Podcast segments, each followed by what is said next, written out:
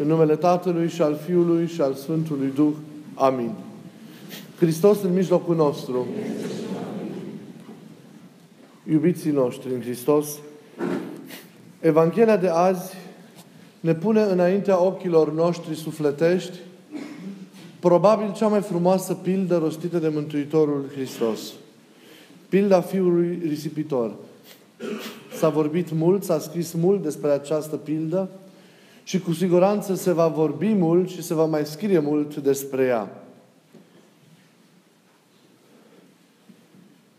Niciodată vorbind, nu vei putea spune că ai zis destule legate de acest text evanghelic care tocmai s-a citit. El exprimă atât de bine realitatea.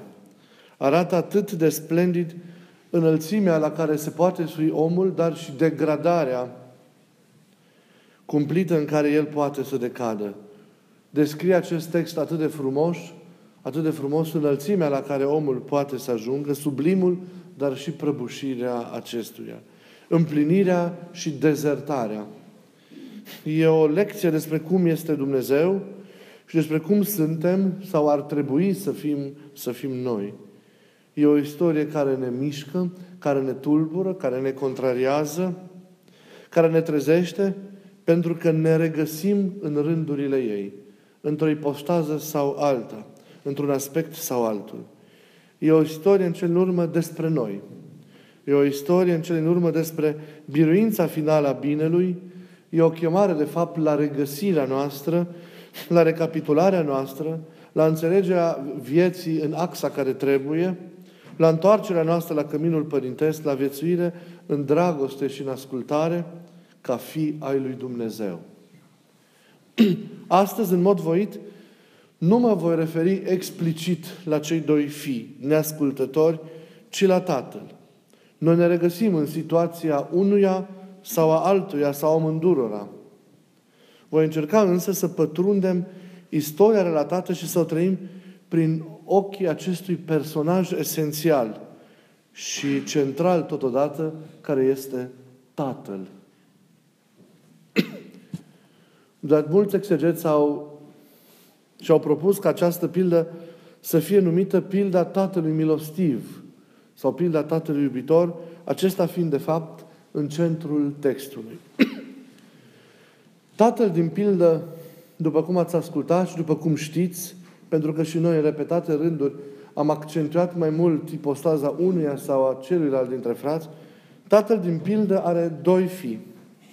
Doi fii diferiți, care până la urmă se aseamănă unul cu celălalt. Amândoi se poartă ca niște răzvrătiți, intră în conflict cu autoritatea tatălui,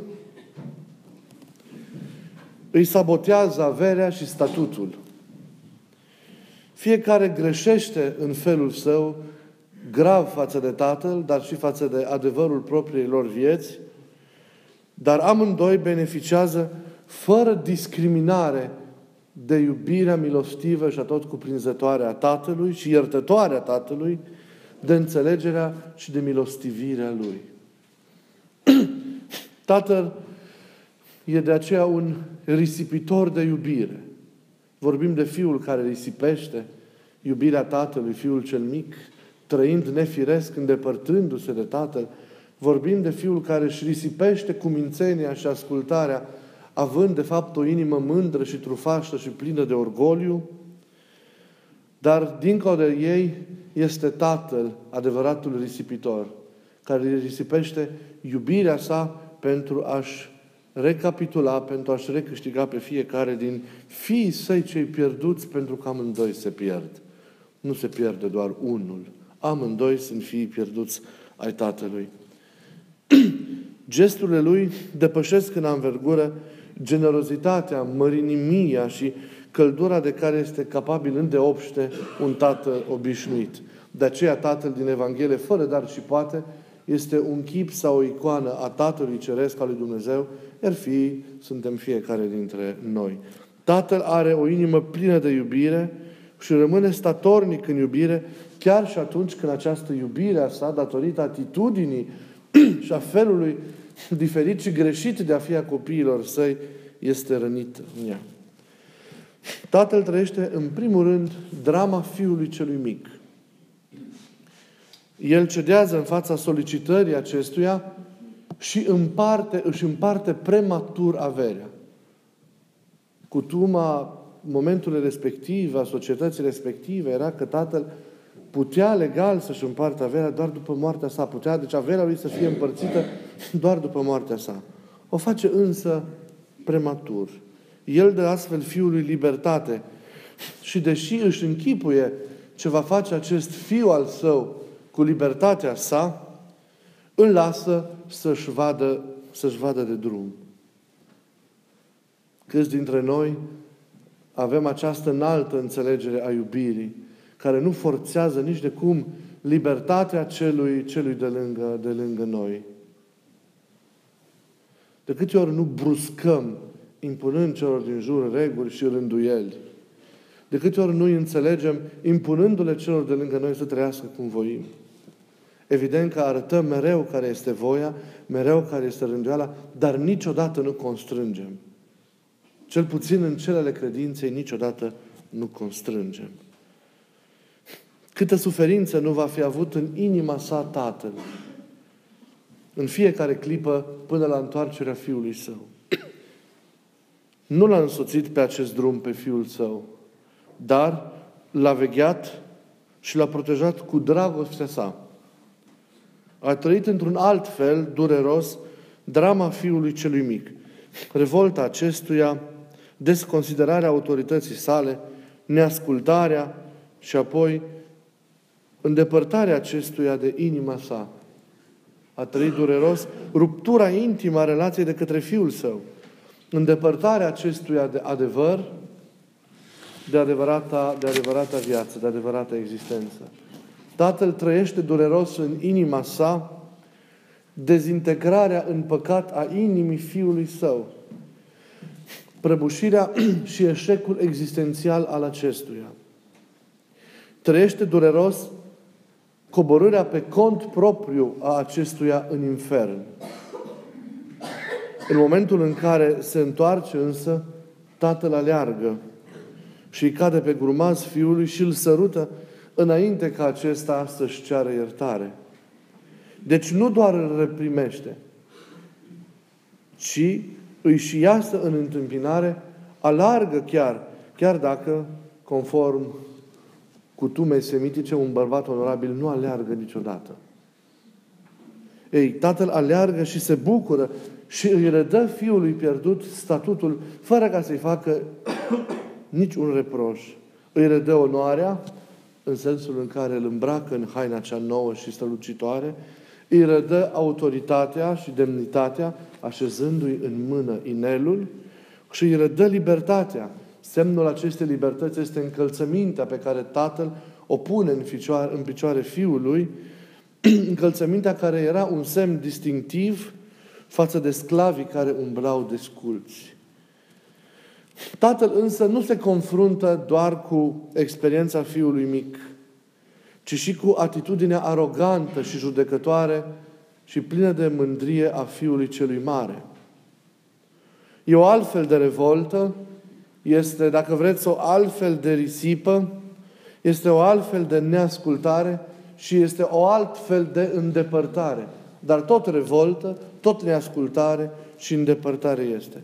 În vreme ce fiul cel mic plecat departe este adus aproape, fiul cel mare rămas aproape să dovedește a fi și a rămâne însă departe.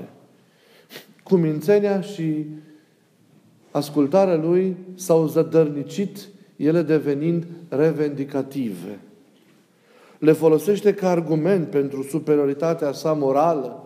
Se plânge că virtutea sa nu a fost niciodată răsplătită. Își acuză tatăl de inechitate, de nedreptate, și acuză tatăl de părtinire vinovată. Se iubește doar pe sine, și aceasta, și aceasta se vede în atitudinea, în atitudinea pe care o are față de fratele său, în invidia pe care o poartă fratelui său, față de care tatăl în, moment, în acel moment crucial al întoarcerii, acele a arătat o atât de mare bunăvoință. Se vede acea stare a lui sufletească în lipsa de bucurie la recuperarea fratelui care s-a pierdut. În bucuria pe care sigur o avea în inimă când acesta era pierdut și era departe. Pentru că fratelui mare nu i-a fost niciodată dor de fratele cel mic, ci ba din contră, cu siguranță, că s-a bucurat de prăbușirea și de îndepărtarea, de îndepărtarea aceluia. Și pentru el, întoarcerea fiului, ca un adevărat frate, trebuia să-i fie o bucurie. Dar invidia și egoismul său și inima netăiată împrejur nu l-a lăsat să trăiască o astfel de experiență. De aceea, Tatăl îi adresează lui acele cuvinte finale. Dacă la început, când se întoarce, Tatăl își argumentează primirea Fiului cu cuvintele acestea, acest Fiu al meu, pierdut era și s-a aflat, la final, vorbindu-i Fiului celui mare, rugându-l, implorându-l să intre în bucurie, îi spune, acest frate al tău, fratele tău era pierdut. Tu trebuia să te împătimești pentru el. Tu trebuia să suferi pentru el. Fratele tău e fiul meu, dar în același timp e fratele tău. Mai mult, cumințenia lui s-a manifestat ca dorința de constrângere a tatălui. Tatăl s-a simțit constrâns de revendicarea fiului mare. De ce îl primești? De ce îl ierți? Lecțiile pe care mereu copiii le dau tatălui și părinților în general. Dacă tot îl primești, fă slujitorul tău, fă sluga ta. Nu-l pune în situația în care l-ai pus. Se arată în fond, se atentează în fond la libertatea Tatălui, care nu este lăsat să iubească. Atât de urât egoismul că constrânge la neiubire. Nu e lăsat Tatăl să dăruiască, să se manifeste așa cum e. Este constrâns să achite drăcește o stupidă notă contabilă și să pedepsească neascultarea Fiului. Vedeți ce porcărie! Cu toate acestea, ca și în situația fiului mai mic, tatăl iubește necondiționat. El răspunde mâniei și supărării acestui fiu mai mare tot cu un, cu un gest splendid de îmbrățișare. Arătat prin cuvintele, Tu totdeauna ești cu mine și toate ale mele sunt ale tale. Iertarea și iubirea, iată, se revarsă miraculos, nu după reguli fixe, nu după voința unuia sau altuia, nu în funcție de înțelegerea redusă și înghiustă și egoistă a conceptului de dreptate, ci se revarsă miraculos din abundență asupra tuturor, ca ploaia îmbelșugată care nu caută între buni și între răi. Ei, rămâne deci imaginea Tatălui milostiv, care își primește fiii la sine și care procedează înțelept într-o recuperare a lor. Sunt cele două ipostaze în care ne identificăm, într-un fel sau altul, într-o măsură sau alta, fiecare dintre noi. Pentru că toți, în relație între noi, ne putem comporta la fel. Putem fi la fel. Cu toții trăim drama păcatului, a îndepărtării, a risipirii iubirii părintești, a însingurării, a degradării noastre, cu toții, poate mai cuminți fiind, sau după ce ne-am întors și am fost primiți cu iubire, arătăm invidie și răutate la adresa celui care poate că n-a căzut ca și noi, dar pe care Tatăl e dispus să-l primească la fel cu o iubire foarte mare. Și aceasta este o altă atitudine greșită a inimii. O altă stare nefirească, nefirească a ei. Nu e bine. Dar rămâne Tatăl. Tatăl care ne cheamă prin iubirea sa, ne atrage prin iubirea sa din toate aceste stări, din toate aceste exiluri, din toate aceste îndepărtări în care am fost fiecare dintre noi. Ne îndreaptă, ne asumă, ne transformă și ne ajută să fim cu adevărat fi ai săi, trăind în frumusețe, trăind în lumină, trăind în responsabilitate, trăind în dragoste adevărată, trăind, deci, în chip nemincinos. Iubirea Tatălui este cea care ne salvează. Iubirea Lui fără de margini este reperul. E lumina spre care noi privim și care nu ne îngăduie să ne risipim și să ne scufundăm definitiv. Iubirea Lui ne cheamă și ne așteaptă pe fiecare dintre noi. În orice ipostază ne-am regăsi, oricum am fi, ca să ne întoarcem și să redescoperim firescul, autenticul și frumusețea vieții. Iubirea și milostivirea Tatălui sunt deci semne ale iubirii ale Tatălui din Evanghelie, sunt semne ale iubirii și ale milostivirii lui Dumnezeu. Pentru că chipul Tatălui, fără dar și poate, trimite la chipul lui Dumnezeu. Hristos prezintă figura Tatălui în contrabalans cu figura Tatălui așa cum este ea înțeleasă în Vechiul Testament. Astfel de comportamente, ca cele ale fiului, fiilor din Evanghelie, nu erau tolerate de legea veche. Hristosul arată pe Tatăl din iubire biruind legea. Trecând peste toate prevederile legii. Depășindu-le prin iubirea sa pentru a-și recupera fiii. Un fiu care proceda așa cum proceda fiul cel mic, trebuia conform legii să fie dus în fața bătrânului și apoi sancționat. Iar sancționarea mergea până la uciderea cu pietre. Pentru desconsiderarea autorității tatălui și pentru modul în care fiul a procedat cu tatăl. Evident că nu s-a procedat așa în toate situațiile. Și tot timpul, dar asta era prevederea legii. Ori tatăl suspendă datorită iubirii sale orice supărare, orice mânie, poate îndreptățită, pentru că autoritatea sa i-a fost desconsiderată de felul de a fi acestor doi fii și lasă să primeze iubirea.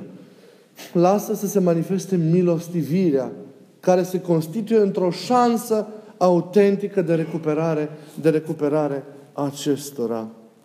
Tatăl avea datoria, deci, să sancționeze, să alunge și așa mai departe, să dea morte și totuși nu a făcut-o. Și dacă omul face așa, cu, cu siguranță Dumnezeu face și mai mult. Într-un text din profetul Osea din Vechiul Testament, Dumnezeu gândește așa, ca un răspuns la supărările venite din partea și neascultările venite din partea poporului. o, ca să vedem cum sunt lucrurile în inima lui Dumnezeu. O, cum te voi lăsa, Efraime? Cum te voi părăsi, Israele? Inima se zvârcolește în mine, mila mă cuprinde. Nu voi dezlănțui iuțimea supărării mele și nu voi mai prăpădi Efraimul. Căci eu sunt Dumnezeu, eu sunt Domnul și nu om. Eu sunt Sfântul din mijlocul tău. Dumnezeu acționează așa cum nu ar acționa niciun om. Tatăl din Evanghelia, de aceea e un chip al lui Dumnezeu Tatăl. Dumnezeu are o inimă plină de nesfârșită iubire. Și ce se întâmplă? Această inimă se întoarce împotriva Lui, împotriva Lui Dumnezeu însuși. Dacă pe dreptate Dumnezeu socotește că pedeapsa poporului într-un anumit moment e soluția pentru revenirea Lui, inima îi spune nu minții și gândul lui Dumnezeu. Și pentru că în inima lui este iubirea nesfârșită, iubirea anulează mânia și pedeapsa în inima lui Dumnezeu. Inima este cea care se revoltă împotriva lui Dumnezeu în el însuși. Auziți? Inima lui Dumnezeu se ridică împotriva gândului lui Dumnezeu. Inima îi se rupe. De aceea noi nu depășim conflictele dintre noi și nu trăim adevărat pentru că nu ni se rupe inima. Și aplicăm atunci dreptatea. Când cel de lângă noi ne supără. Și îl sancționăm și îl mustrăm și îl apostrofăm și ne comportăm nefiresc cu cel care ne greșește. Pentru că aplicăm dreptatea. Și nu avem inimă plină de iubire care să se rupă, care să se întoarcă împotriva gândirii noastre și să ne zică nu, iubește-L, și milostivește-te de El. dă viață. Pentru că dreptatea ta, oricât de dreaptă ar fi, îl va ucide. Îl va rata, îl va pierde. De ce nu suntem ca Dumnezeu? Noi care suntem chipuri al lui Dumnezeu. De ce așa de ușor sancționăm? De ce așa de repede judecăm? De ce nu ne bucurăm? De ce nu căutăm pe aproapele? De ce nu avem față de toți o inimă milostivă și bună, cum e inima lui Dumnezeu?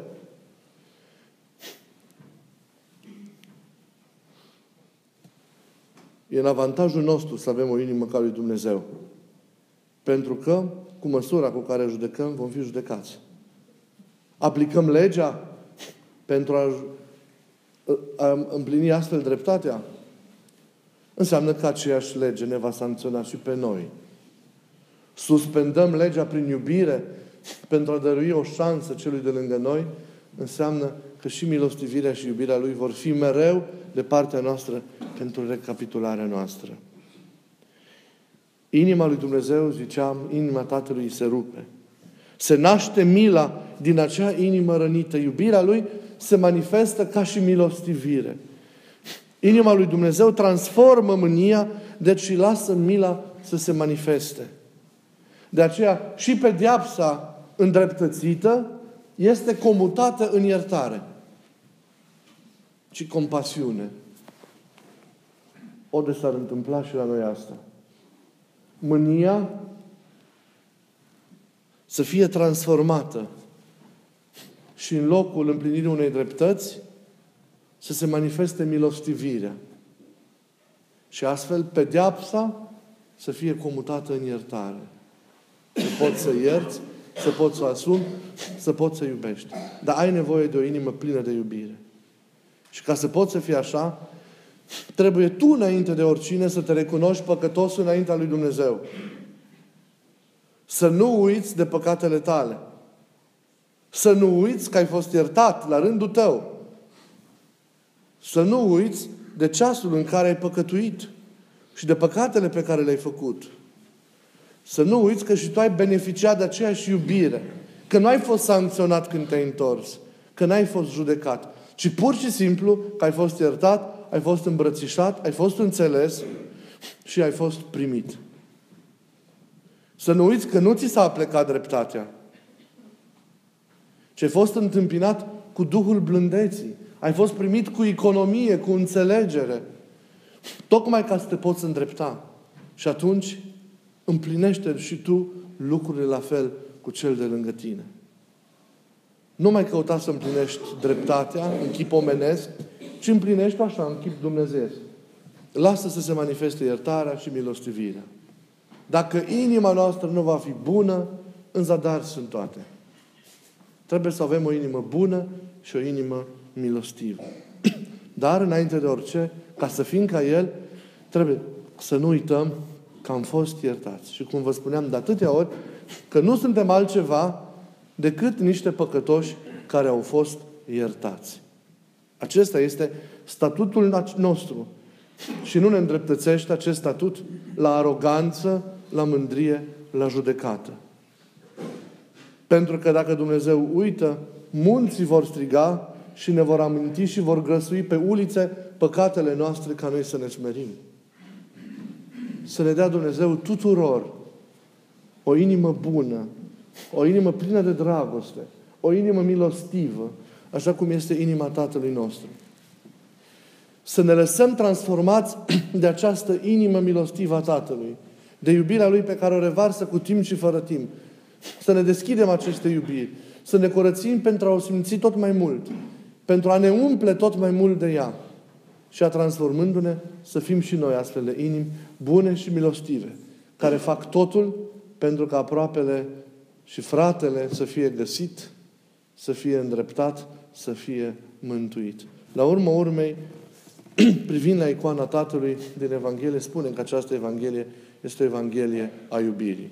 În măsura în care avem în noi o astfel de iubire, trăim adevărat. Trăim în chip neînșelat, în chip nemincinos. Trăim autentic.